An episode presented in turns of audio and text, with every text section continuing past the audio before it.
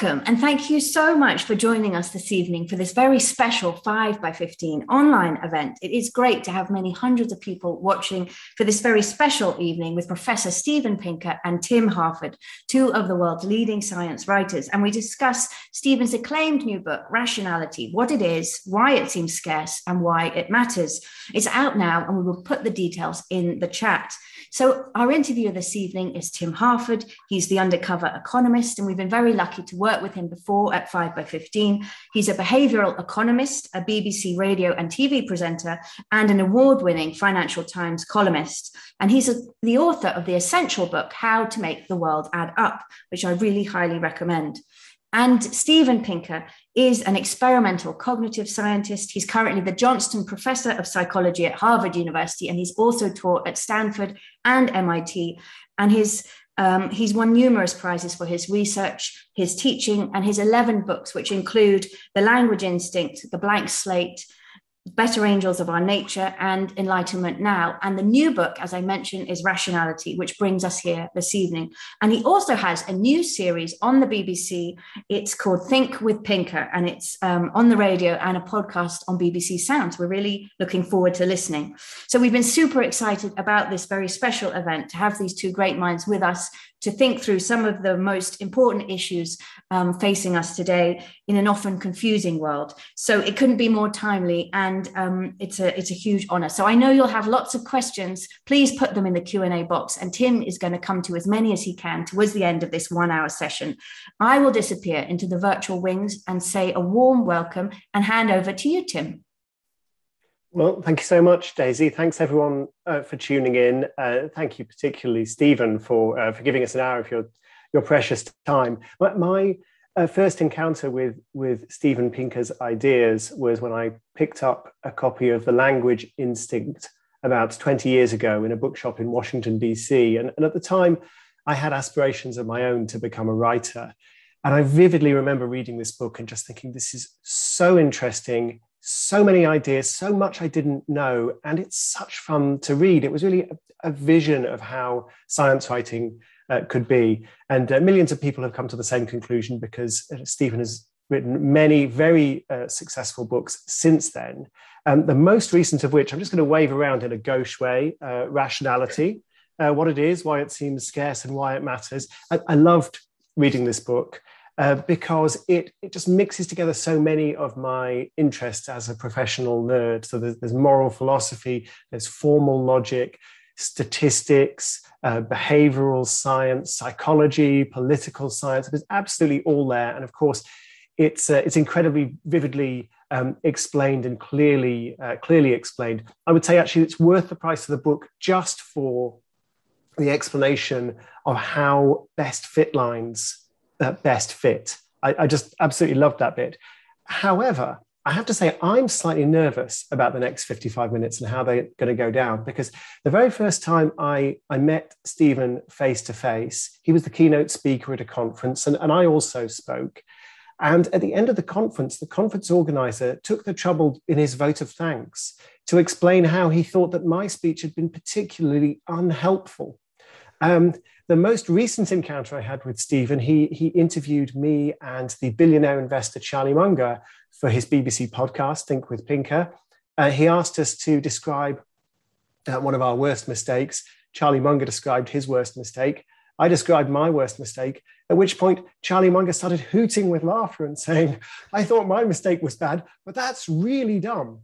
so my conclusion is that based on um, three interactions with Steven Pinker, on two thirds of those occasions, somebody calls me an idiot, and it's not Steven.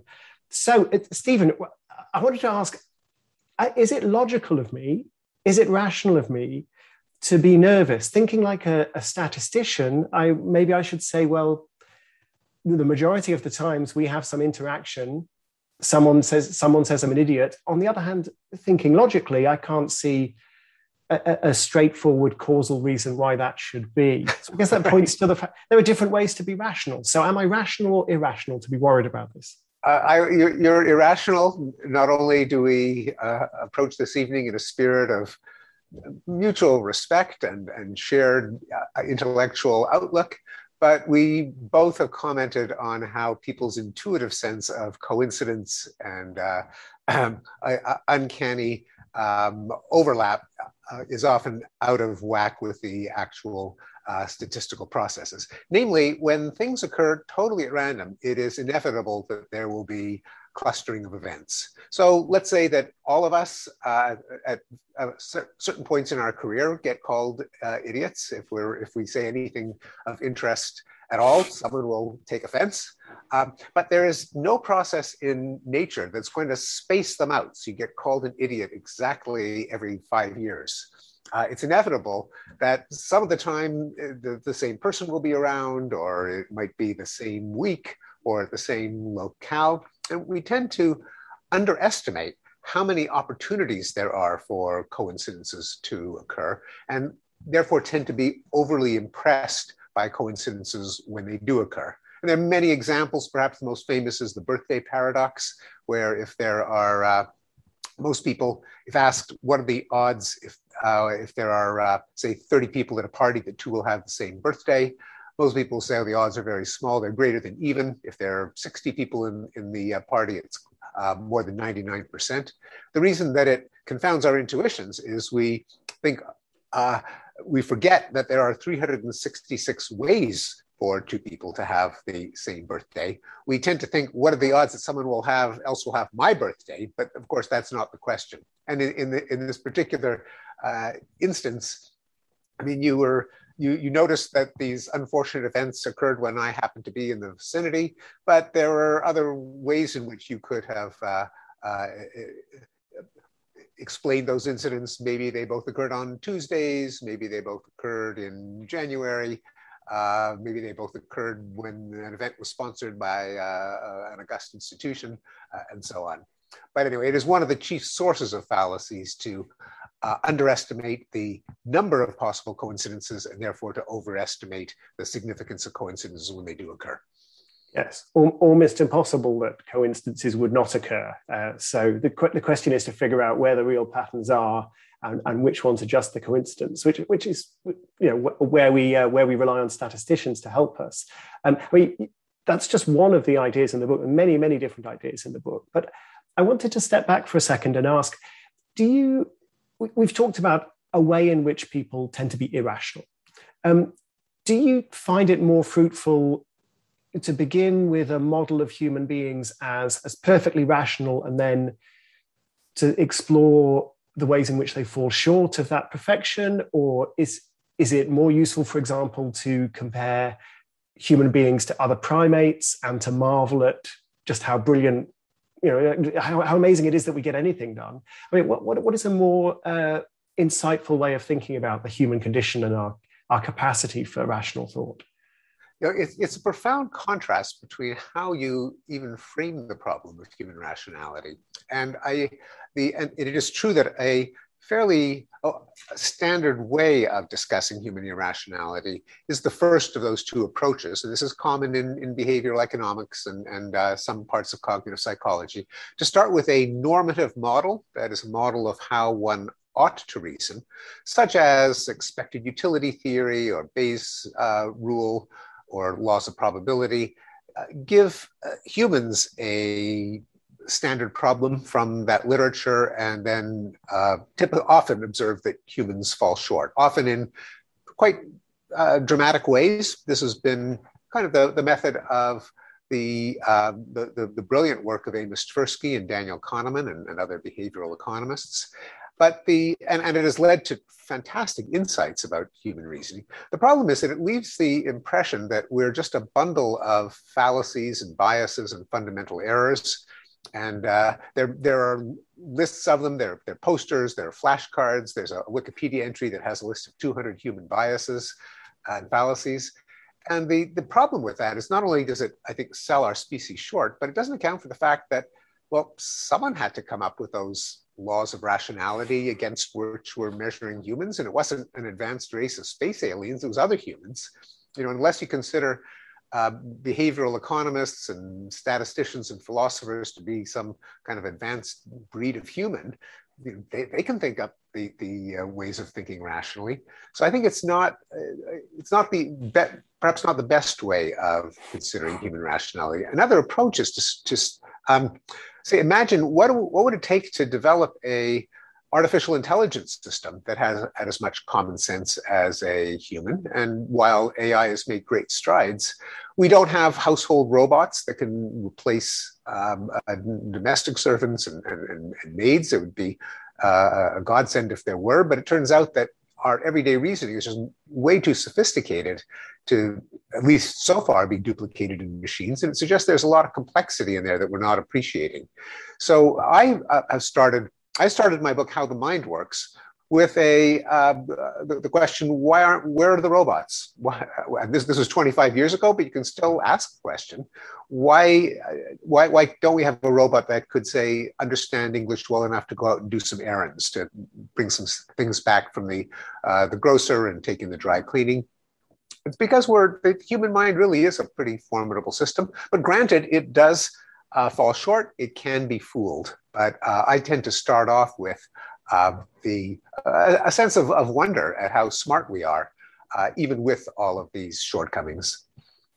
Uh, now, I, w- I want to come to the question of how we can be fooled in, in due course, but I, I couldn't resist. You you mentioned a race of space aliens, um, but I mean there is a there is a, a super intelligent space alien name checked repeatedly in your book, John von Neumann uh, he, I mean, the joke about von Neumann was that he, you know, he he was he was a Martian or so he was a, he was a space alien, but he had studied, or possibly even a god, but he had studied human beings and was able to perfectly mimic their behavior.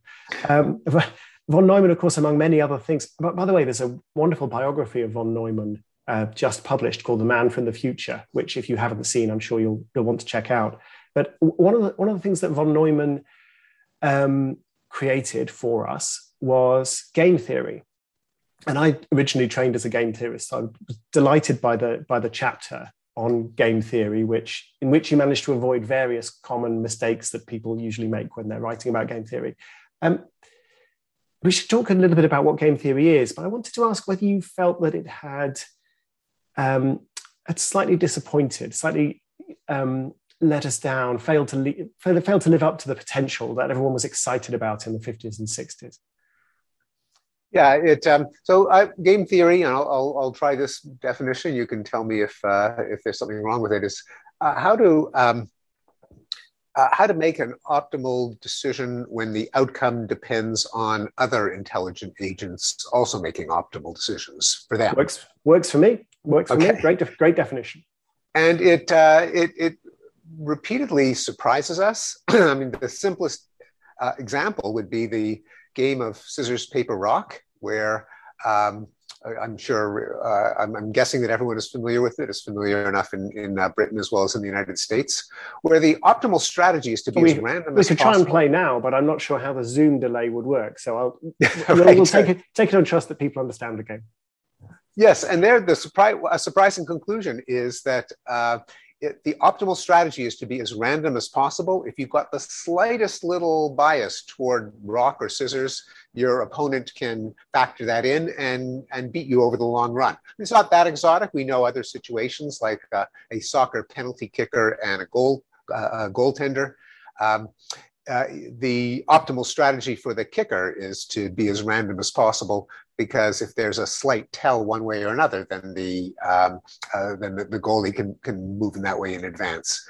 Or the um, uh, a coordination game where if you have to meet someone and uh, both your cell phone goes dead, uh, you want to anticipate where they're likely to go, but the problem is they're anticipating where you're likely to go and you're anticipating where they're anticipating where you're anticipating where the optimal strategy is to go to something that's just salient, famous, well known, even if it isn't particularly close, because it's the one that's likely to lodge in both of your consciousnesses and solve this problem of I think that he thinks that I think that he think. It's another counterintuitive uh, conclusion, but perhaps the one that's most relevant to uh, the, the issues that are confronting us today is various versions of uh, public goods games or tragedy of the commons or prisoner's dilemma. They're all variants of the same uh, tragedy, which is that there are circumstances in life in which everyone doing what is optimal for themselves ends up with them all being worse off. Uh, the one classic example would be each shepherd uh, finding it to his advantage to bring his sheep onto the town commons, but when everyone does it, they could um, denude the commons faster than it can, um, the grass can grow back, and so everyone ends up worse off. Um, the, uh, the, the, the, current salient example being, of course, climate change, both at the level of individuals deciding whether to conserve and nations deciding whether to cut back uh, at the cost of their own economic development, where everyone agrees the planet's going to be much worse off if every, every country continues to burn fossil fuels, but no country wants to be the one that makes an outsize um, sacrifice uh, if it won't even improve the climate unless every other country is doing it as well. And the same, th- same thing within uh, um, societies among individuals. The only solution being, since you, you actually can't win, is to change the rules of the game somehow. Yeah, but the, but the tragedy of the commons, I think, is a very interesting one because uh, in historical commons, people do find ways to change the rules. So, I mean, Elinor Ostrom was the first woman to win a Nobel Memorial Prize in economics for, for studying real world commons uh, allocation problems all around the world. And people didn't always solve these problems because they're hard problems, but, but often they did. Um, whereas Garrett Hardin, who is the, the man who coined the phrase the tragedy of the commons and wrote the original study of it, um, he, he was a, a, a, an ecologist who, who basically formulated the problem in purely logical terms, said effectively, logically speaking, this problem is insolvable. Um, logically speaking, the, the commons we face today is overpopulation. There's nothing we can do about overpopulation. Um, freedom to breed is intolerable, he said. He, he ended up adopting all kinds of very unpleasant views, saying we shouldn't send uh, aid to Africa in a famine because you know that'll only make the problem worse because then you just have more of them. I mean, things that we would find absolutely appalling today. And I, I found it a very interesting case study of um, how the economist who studies the real world institutions comes up with one institute, uh, one uh, insight, whereas somebody who views it purely as a logic problem ends up formulating policy opinions about the world, but those policy opinions are I think, very ill informed and rather disturbing. No, no, I, I, I, couldn't agree more. And in fact, we're going to have to look at how um, uh, individuals often solve uh, tragedies of the commons without necessarily having some kind of draconian um, coercive government intervention, since that's the problem we face as a planet. We don't have a world government, uh, and uh, whatever solution uh, we settle into can't come from the top down. It might have to take a, a, a page out of the book of people informally solving the problems. Now, the, the obvious way to solve it, the uh, in changing the rules of the game, would be if you have a leviathan, a, uh, a taxing agent, a, um, a, punisher that punishes people for free riding, for for stinting in contributions to the uh, the common pot, uh, for taking more than their fair share. Um, but the uh, the other way to, to solve it, and this actually does change the game, and this we know from studies of the prisoner's dilemma, is that real life tends not to be a perfect tragedy of the commons or prisoner's dilemma in that it's played repeatedly. And people accumulate reputations, and there can be consequences in subsequent rounds of the game. We know from the study of the two person version, the prisoner's dilemma, that at least one solution is that if you play a, a tit for tat strategy, namely you um, cooperate on the first move, start out nice, but then if someone takes advantage of you, you punish them on the next move with, with a number of variations, then it is possible for both parties to uh, get into the uh, advantageous situation where everyone contributes to everyone's benefit. Uh, I think in, in many of the informal cases where the multi party prisoner's dilemma, that is a tragedy of the commons is resolved, there are there there's reputation, there are sanctions, uh, both in terms of gossip and uh, and shaming. Uh, sometimes a little bit of mild vandalism if if one lobster fisherman has um, more lobster pots out there than the community thinks is, is fair, then he might find them um, uh, cut loose from, from their moorings, or um, there are other ways of, of giving you know, subtle messages. And in communities where all of the players know each other and they have to work together over the, the, the long term, these regimes of gossip, reputation, mild mild punishment can can can do the trick without a government, uh, uh, having limits or caps and trades or, or pricing and so on. At the global level, we're, we're, we're, we're kind of living out that experiment because without a Leviathan that can impose a, say, global carbon tax, that would be one way out of the, out of the uh, dilemma. We're kind of relying on reputation and gossip and and then you know subtle forms of vandalism to try where countries try to shame each other saying okay well if you are going to um, uh, pollute the commons, then next time you come to us asking for a favor, don't expect us to uh, come, come to your assistance.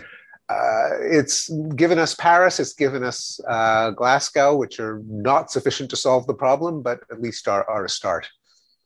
Absolutely. Now, I, I really want to spend the next um, the next 35 minutes nerding out as to whether tat for tit is a better response to the prisoner's dilemma than tit for tat. But but no, nobody else will want to hear that. They'll or, or tit, hear, tit, for two tats, or uh, yeah, yes. there's, there's, it's um, oh, there, are some deep cuts that we, we, we, could take, but we probably shouldn't. Um, I wanted to to change topics a bit, and I hope people will forgive us for jumping around. But the the book is, as I say, there's a there's a chapter on game theory, there's a chapter on statistics, there's chapters on logic, moral philosophy, so many different ideas in the book that the, the q&a will necessarily jump around a bit. But i, I wanted to ask about um, the topic that you you address really quite late in the book um, which is why people fall for misinformation.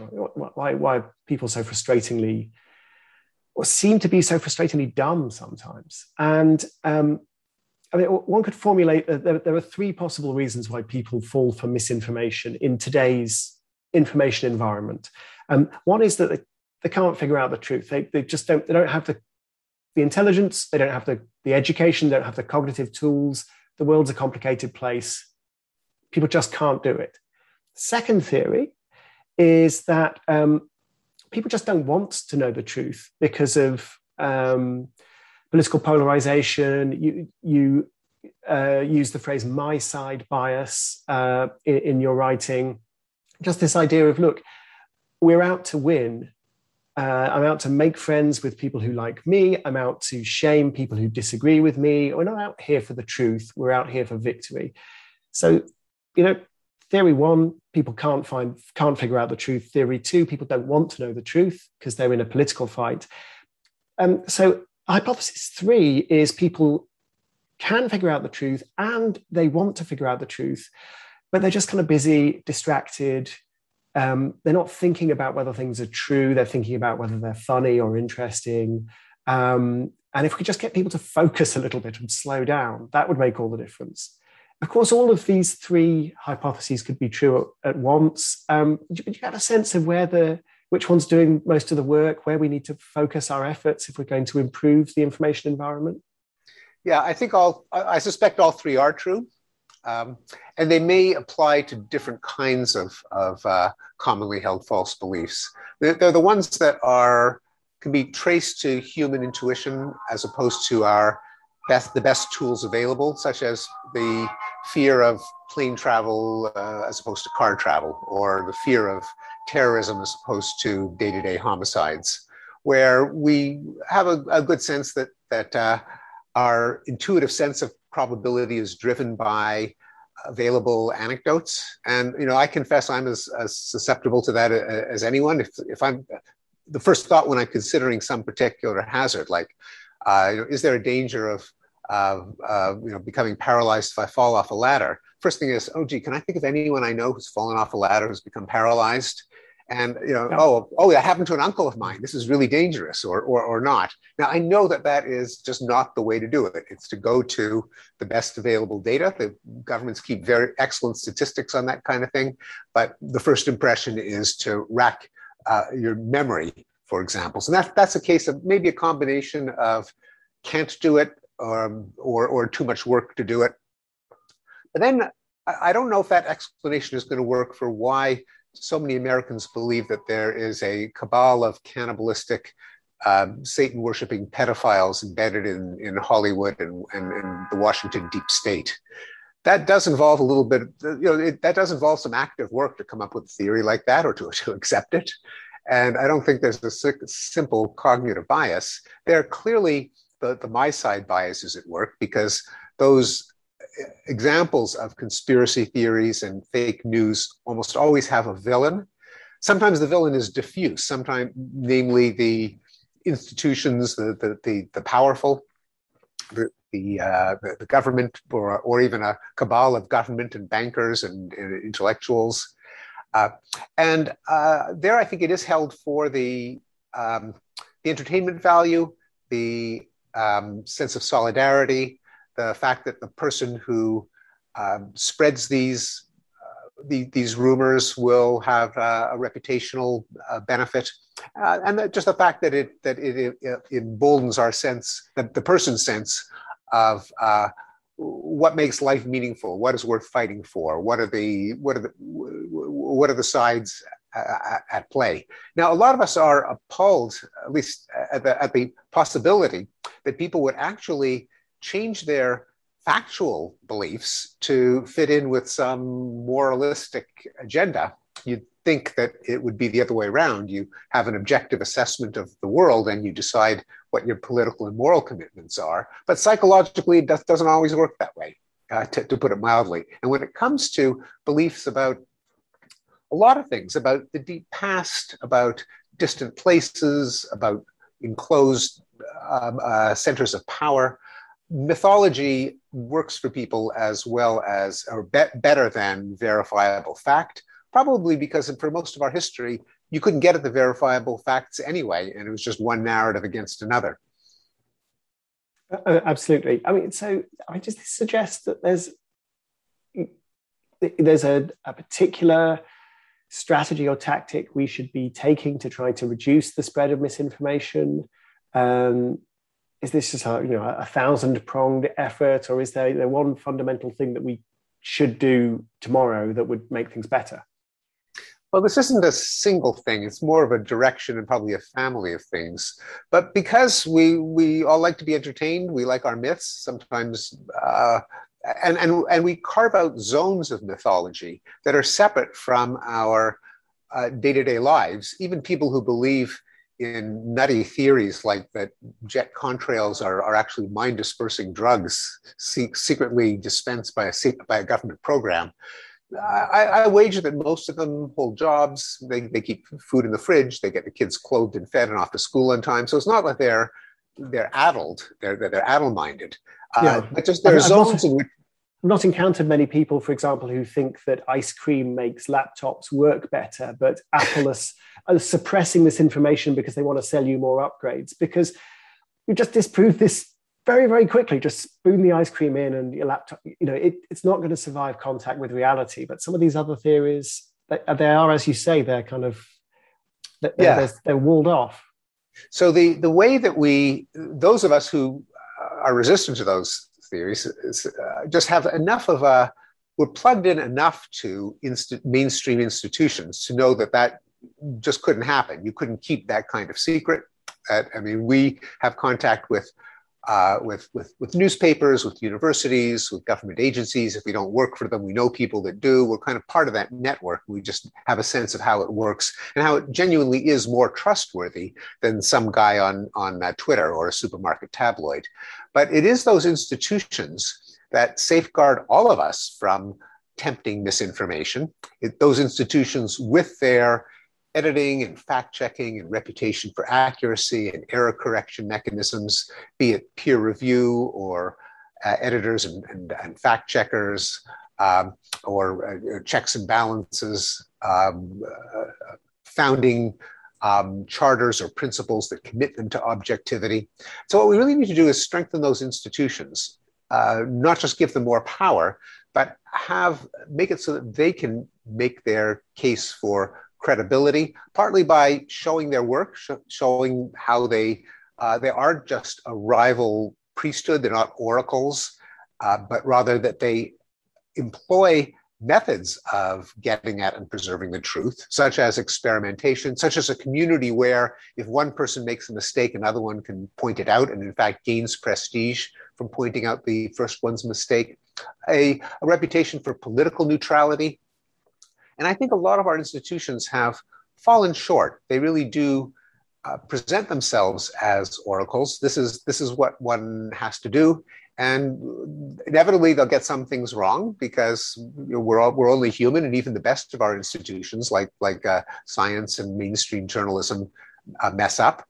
That can sap all credibility unless people are made aware that it's the rules of the game, the, the rules of engagement that they play that uh, earn them uh, what credibility they have. And so I think we we should all show our work uh, explain conclusions and recommendations as best as possible when we can, admit mistakes, um, all of which would secure the credibility of institutions as opposed to individual intuitions.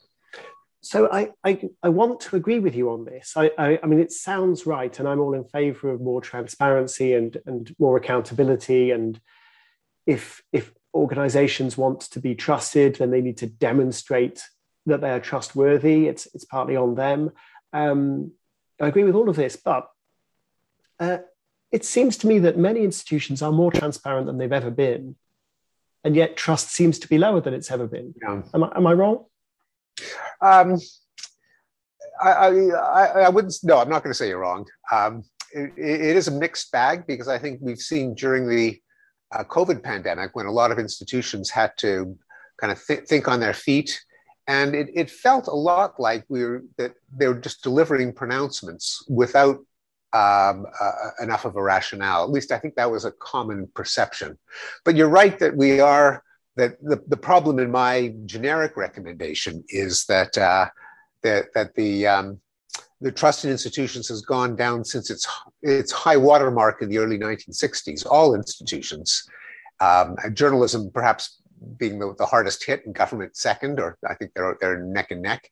And, and it is true that governments are more transparent than in an era that uh, in which they were trusted. It, it may be that I'm wrong and that that greater transparency only exposes the, the, the flaws, shows how the sausage is made, and that saps trust. Uh, but uh, it would be a good thing for someone to investigate in great, greater depth because I think we don't know the answer to the question, and um, and we should. Now, I wanted to ask, um, just to remind people that they can send their questions in. I see there are some questions coming in, and I'll, I'll put as many as I can to Steven. But um, but it's it's my prerogative to ask a couple more before I do that. Um, there was one observation that really caught my attention in the book, Steven, where you uh, you, talk about three um, similar fallacies: uh, the the affective fallacy, and the ad hominem fallacy, and the genetic fallacy all of which are basically um, disagreeing with an idea because of who is putting the idea forward or of you know that the, the, intellectual history behind the idea or that idea sometimes goes hand in hand with certain other things. So to pick the most cliched example and I, you don't in fact pick the cliched example but i'll pick it you know vegetarianism you know hitler was a vegetarian. We can't be we can't be having anything to do with vegetarianism given its nazi history. And obviously that's absurd. Obviously nobody thinks that that could possibly ever be an argument against vegetarianism. Um, you say and i am i'm inclined to agree with you that you think these fallacies are becoming more common. They used to be just embarrassing. These are sort of basic basic errors logic professors used to explain these fallacies, and no one, no one serious could get away with them. And now you argue that actually serious people do get away with them, and they've become very common. Um, so what's that sounds right, but do you have any evidence for that, or is that just an impression? And what? Why do you think it's happening? If it is happening? Yeah, grant, granted that it's an impression. So ideally, if I were to be consistent with my own principles, I would uh, um, go out and do a study to measure the number of ad hominem errors and uh, uh, guilt by association fallacies uh, in, say, some constant uh, a source like the New York Times or the Guardian. Um, so, granted, I, I, maybe this is just uh, a, a, mistaken impression driven by anecdotes, but there are things that I see, for example, in the New York Times in the last four years that would have been pretty much unheard of beforehand. So, I have a lot of confidence. For example, a, a book review that calls attention to the race and age and gender of the author, if it is a um, older white male uh, that uh, I don't think you would have seen even 10 years ago. Say Jared Diamond write, writes a, uh, a book and he's, um, uh, and the, the reviewer in the New York Times says, well, another, uh, you know, old white male, uh, what do you expect? So, but granted, maybe that's an anecdote, but I, I, I, I don't think so. I think it's because the mission, since um, objectivity and rationality come from institutions that dedicate themselves to, um, to, to, those very goals and that try to implement rules such as fact checking and peer review in service of those goals. We have seen a number of institutions, such as universities, and I, I dare say some major publications, that believe that their, their first goal is social justice, not, not the search for truth. And in fact, you can have you see statements to that effect coming out of out of universities. And as Jonathan Haidt has pointed out, that those really are not completely compatible. That, um, uh, that, that, if you're looking for social justice defined as uh, reversing uh, unequal outcomes between large demographic groups such as uh, races, sexes, and ages, then um, that, that is not the same thing as trying to develop the most objective understanding of reality. You, you can't have that, those are two incompatible uh, teloses, as he puts it. So I think that's what has uh, what has happened. And I uh, I don't know. By the way, I, I, can't help but mention I don't know if you have fact checked the Hitler was a vegetarian claim. Uh, no, no, I would have fact checked it if I'd written it, but not but as a I, not, I, not as a top of mind thing. So is it not true? it, so yeah, so I did throw that out in one of my books, and a reader directed me to a source that, as it as it happens, this does not subvert your your point, but Hitler was not a vegetarian. It turns out, and he would and he would scarf sausages by the by, by the by the dozen, uh, but he wanted to convey the impression that he was a kind of fascist Gandhi, that he was like many holy figures, uh, being something of an ascetic gives you something of a moral aura, and so he uh, he spread that propaganda. But another example, so he, by so the way, he pretended to be a vegetarian. That's fascinating. vegetarian, yes. In private, he would gorge on uh, on sausages. Um, but uh, but your point is valid, and, and, perhaps another example in the same vein is that the uh, the Nazis really did were the first to discover the link between tobacco smoke and cancer. And the tobacco companies made much of that fact when they were trying to downplay the link between uh, smoking and cancer by saying, oh, that, that was Nazi science. Now, it turns out it was Nazi science.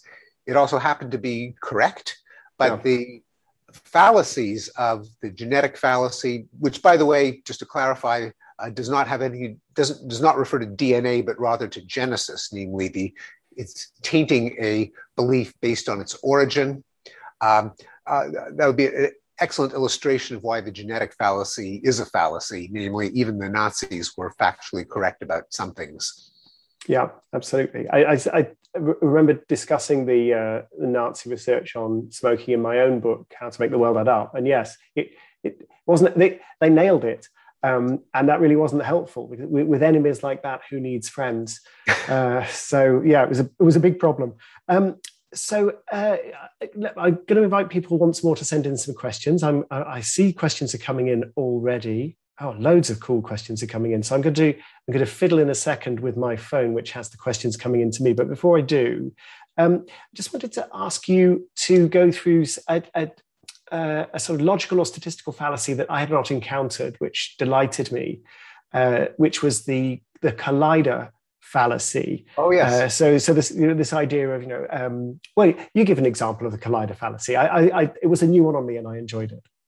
So I think the term comes from the artificial intelligence researcher Judea Pearl, who's considered one of the uh, deepest thinkers on causality. And the collision in uh, question is when there are two causes and uh, uh, one impinging on one effect. Um, and so let's take a, just a simple example of uh, uh, there, there, are two things that can make the, the streets wet, um, either um, rain, rainfall, or a street cleaner. Uh, if you were to, and, and so if, if, you observe that the street is wet, it could have either of those causes. If you then pick only those days in which the streets are wet, you'll find that there's a negative correlation between rainfall and street sweeping. Uh, now, in that case, there's a there would be an, a lot, an obvious um, causal explanation, namely you don't send the street sweepers out when the uh, when, it, when it's already raining. But let's say even sprinklers would be another example where you, maybe even if you don't turn off the sprinkler, uh, and and so they really are independent, it will there'll be a spurious negative correlation if you only select those days in which the uh, outcome is as it is. Now that, that sounds abstract, but it turns out there are many, many examples. And one would be the claim, for example, that um, standardized tests don't uh, predict um, uh, success in graduate school. That is the claim. It turns out to be false. And it was the support for it was based on the collider fallacy, which is that among uh, successful graduate students, uh, there is no particular correlation with, um, with high test scores. The problem being that to make it into graduate school, if your test scores weren't so good, something else might have must have compensated, or they wouldn't have admitted you in the first place. And so you're looking at just those people who have something like an amazing discovery or, or, or great grades that compensated for the uh, the, the uh, lower test scores. Maybe I'll give an even even simpler example and more of an every less nerdy example. Uh, many women um, think that um, uh, good looking men are jerks. Uh, they, they've observed this correlation, but that too might be an example of a collider fallacy. If a woman will only date a man if either he has good looks or some other virtue, then among that subset of men that she dates, there will be a negative correlation between looks and, and say, character, because uh, if they didn't have good looks, they must have had good character, or she wouldn't have dated them in the first place. Or, or of course, men judging women as well. Uh, yes, I, am reminded by uh, of my uh, my wife's mother advising her uh, that she shouldn't take too much notice of of how men dress. It's okay to to date a guy who was who was a pretty sloppy dresser, and then after after a few years of of not much success in the dating market, my wife's mother then updated her information and said, actually, you shouldn't really pay any attention to looks at all. Um, they're overrated. Uh, you know, just go for any guy, really, no matter how hideous he might be. Shortly after that, uh, we started dating, and the rest is history. So, you know, this is quite sure what the lesson is, but um, anyway, all is well. Uh, we should we should go to some uh, questions from uh, people who've tuned in. Lots and lots of good questions coming in, and um, so so one from um, one from uh, Rosie Rosie Lydon. Uh, she asks. Uh, people uh, these days seem to be more polarized, being much more likely to mix with people sharing their own viewpoint.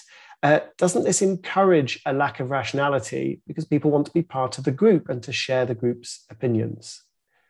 Oh, very much so. And that is the, the polarization is not anecdotal. That is, that public opinion surveys, at least in the United States, I, I suspect in, in Britain, although I don't know for sure, show an increased negative polarization. That is, that uh, people are um, have much stronger condemnation of the other political party, members of the other political party than, than was true, say, 20 years ago. And uh, I'm, I'm, glad that you, you mentioned residential segregation and professional segregation as a plausible explanation, namely, increasingly educated professionals are congregating in cities and university towns and less educated people in remote suburbs and, and the countryside. Institutions that used to bridge different uh, demographics such as the, uh, the, the, the, church and service organizations are declining in popularity and this may be a contributor to the polarization. the reason I'm glad you mentioned it is that you didn't mention the today's scapegoat for everything, namely social media. Now, social media might be exacerbating it as well, but I don't think, I, I tend to think it wasn't the, the first cause. And, and it is indeed a problem that a lot of the widespread examples of science denial, irrationality, probably do not come from scientific illiteracy or a lack of education, because surveys have repeatedly shown that people who hold who, de- who defy scientific consensus on issues such as climate change actually don't know any less science than the people who believe it. The people who believe it often have um, uh, wacky reasons. a lot of people who believe in climate change think that it has something to do with the ozone hole or plastic straws in the ocean. Um, it's simply a, um, uh, a property of political orientation. The farther you are to the right, the more you deny climate change. So indeed, I, and, and there are other issues like that. So I do think it is pernicious. Uh, absolutely. And, and a point I make in my book is that the climate is going to do what it's going to do, regardless of my opinion or your opinion. I mean, if, if you're Joe Biden or Xi Jinping, then maybe you can influence the climate, but an individual can't. Um, and so, in a way, you have a, a free hand to believe anything you want. And your beliefs on the climate are really going to affect who will be friends with you and if you live in Brighton in the southeast of England, you'd, you'd better believe climate change is a huge issue, um, or indeed in uh, North Oxford, you better believe, as I live, you better believe climate change is a huge issue, and I think it is a huge issue. But if I lived in, uh, say, Iowa, uh, the social pressures to believe something totally different uh, are, are radically different. And I suppose we this gets to the Mercier and Sperber point. You, you, you cite their work in your book that did we did we evolve rationality to solve problems, or did we evolve rationality to, you know, win friends in arguments? And if rationality is all about kind of group bonding and you know demonstrating that you're part of it, part of the right team, maybe we shouldn't be surprised that we we get a lot of the big questions wrong. Yeah, and uh, it's um, to refer to our earlier point in the conversation. It's also been called the tragedy of the rationality commons by legal scholar Daniel Kahan. That what is good for each individual, namely gaining the greatest esteem within your social clique for being a, an intrepid warrior for the cause, uh, is works out to the detriment of all of us if you simply have warring um, ideological co- coalitions rather than a shared commitment to find to uh, find, find the truth. Uh, so yes, and I, I think that uh, Sperber Mercier maybe go a bit too far in saying that just the only thing that rationality evolved for, but there because there also has to be some alignment with reality, and, and indeed the fact that we've transformed the planet suggests that we're pretty good at figuring out how the, the objective world works as well. But there is an enormous tendency to deploy our rationality to win arguments as opposed to getting to the truth. So, a very interesting question from Donald Bryden. Uh, he asks, he says, we start children's lives by insisting that misinformation is true. Santa Claus, tooth fairies, bogeymen. Now, Donald, I'm going to have to correct you for a moment, Donald, because uh, Santa Claus is real. However, Rudolph the Red-Nosed Reindeer, that, that's a myth. He was invented by an advertising copywriter to make you know, ostracized children feel a little bit better about themselves. So anyway, so Rudolph, tooth fairies, bogeymen, all untrue. Uh, and Donald asks, could starting off children by feeding them with all this misinformation, could that be impacting the reaction of adults to false narratives? Um, I, I, suspect not, just because I think people can, people do compartmentalize, and I think people do sense that there are charming childhood stories that are are meant to be out, outgrown. I mean, again, we could someone could do the study to see if children, all, all else being equal, children who uh, are exposed to these stories are more credulous uh, as adults. My own hunch is not that we're much more, and this is part of actually a larger belief that, that I think that parenting is overrated when it comes to shaping the, the child, that people are much more sensitive to their uh, peer group than, than to their parents. Now, several people have written with variants of the same question, which is basically um, can irrationality help you make a better decision? Uh, and if it can, uh, what are the sort of circumstances where being irrational might help you make a better decision? Well, there, there certainly uh, there are a number of cases going back to game theory in which being um, irrational, being impervious to uh, reason, being um, ignorant of information, being out of control, can give you a paradoxical advantage. The, family is called paradoxical tactics and was uh, they were illuminated by Thomas Schelling um, 60 years ago. Uh, that is when you're when you're uh, if you're irrational, then no one can make you an offer you can't refuse. Uh, that is, you, your rationality can't be manipulated against you to accept something that is in your interests, but but uh, even in someone else's interests even more. So, for example, let's say you're bargaining uh, over the price of a car. Um, if uh, the the salesman makes you a an offer that is um, offers to sell you the car for um, less than you're willing to to uh, pay for it, but um, uh, and and more than he's uh, uh, then, then it's in your interest to take it. But if you are insulted by the offer, uh, if you go into a rage because uh, you think that it is it is uh, too high, then um, the since the salesman doesn't want to walk away from the deal, he has no choice but to concede to your hot-headedness and meet you on your terms. And there are other terms, such as uh, examples such as the game of chicken, where two teenagers approach each other on high speed on a narrow road, and the first to swerve loses face, where the winner, winner is the one who locks a steering wheel and puts a brick on the gas pedal and climbs into the back seat, because then leaves the other guy no choice but to swerve, as long, of course, as he doesn't do it at the, same time. So there are these, uh, and some of these have been played out in drama, such as in Doctor Strangelove. Again, strange counterintuitive conclusions from the game theoretic situations in which the best thing to do depends on what the other person does. Uh, uh, however, the um, even there, there are disadvantages to playing a, a, madman strategy because the other side could just decide, walk away and just decide not to deal with the madman.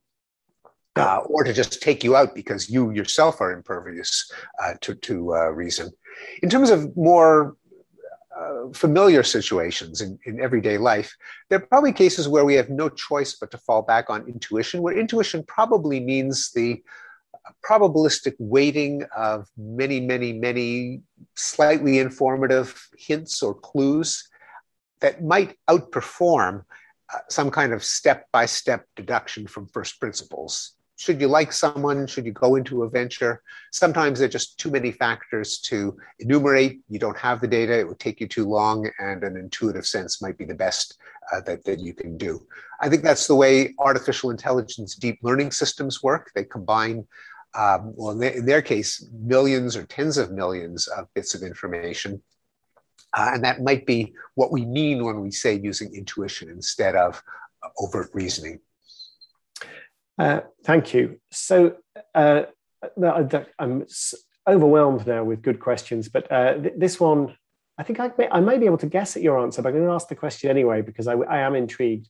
Are different generations more liable to have irrational be- beliefs and behaviors?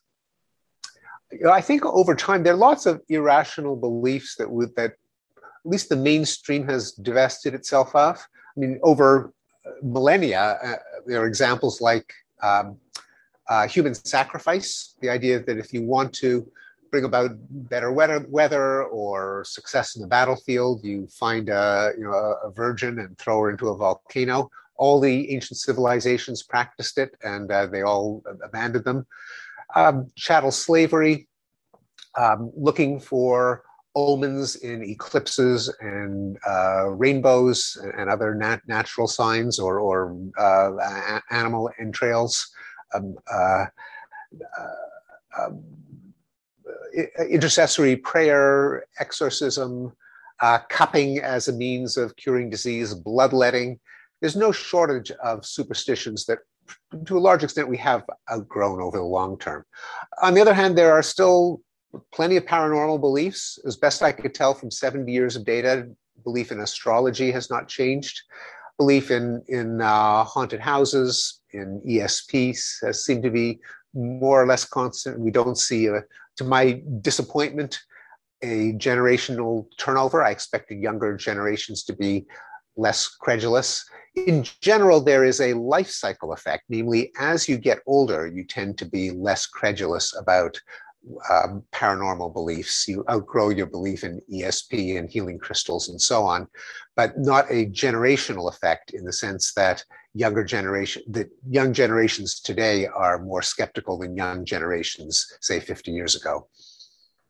I suppose another observation is that generations tend to agree with each other. There are certain beliefs that an entire cohort will share, and um, which may seem irrational to a different cohort. And this is why it's still a good idea to get together for Thanksgiving, so you can learn from your elders and learn from your youngers.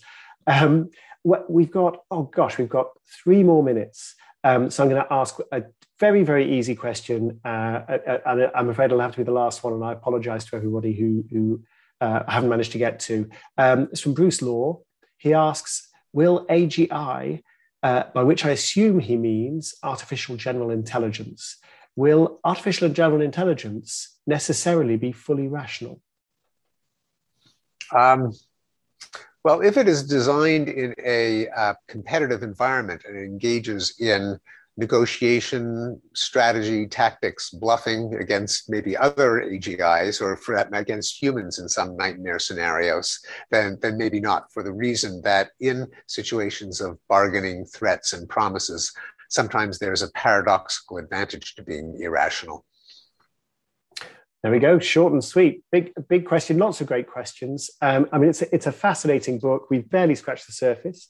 Uh, rationality, what it is, why it seems scarce, why it matters. A perfect Christmas present for yourself, or write a letter to Santa Claus, who does exist, and maybe he will bring you one. Um, Steven, uh, thank you on behalf of everybody and, and, and on behalf of me for making my life so easy. Thank you so much for joining us. And let me thank everyone for tuning in and hand back to Daisy. Tim, thank you also so much for this incredible conversation. And Steven, thank you for making this possible for us. We are your hugest fans and we're so grateful. Rationality, as Tim said, is out now. And I know that Newham Books will be delighted to help if, if you will order with them. Um, there's so much at stake right now in understanding the world around us and the vast amounts of information, um, so much fast paced um, so we're just so grateful that we have you as a guide to helping us through it all. And we hope that we will see you again, Steven. And for now, thanks for all your questions from the audience. But for now, it's good night from us, and we will see you again soon. Thank you. Thank you. It's been an honor. Thanks very much.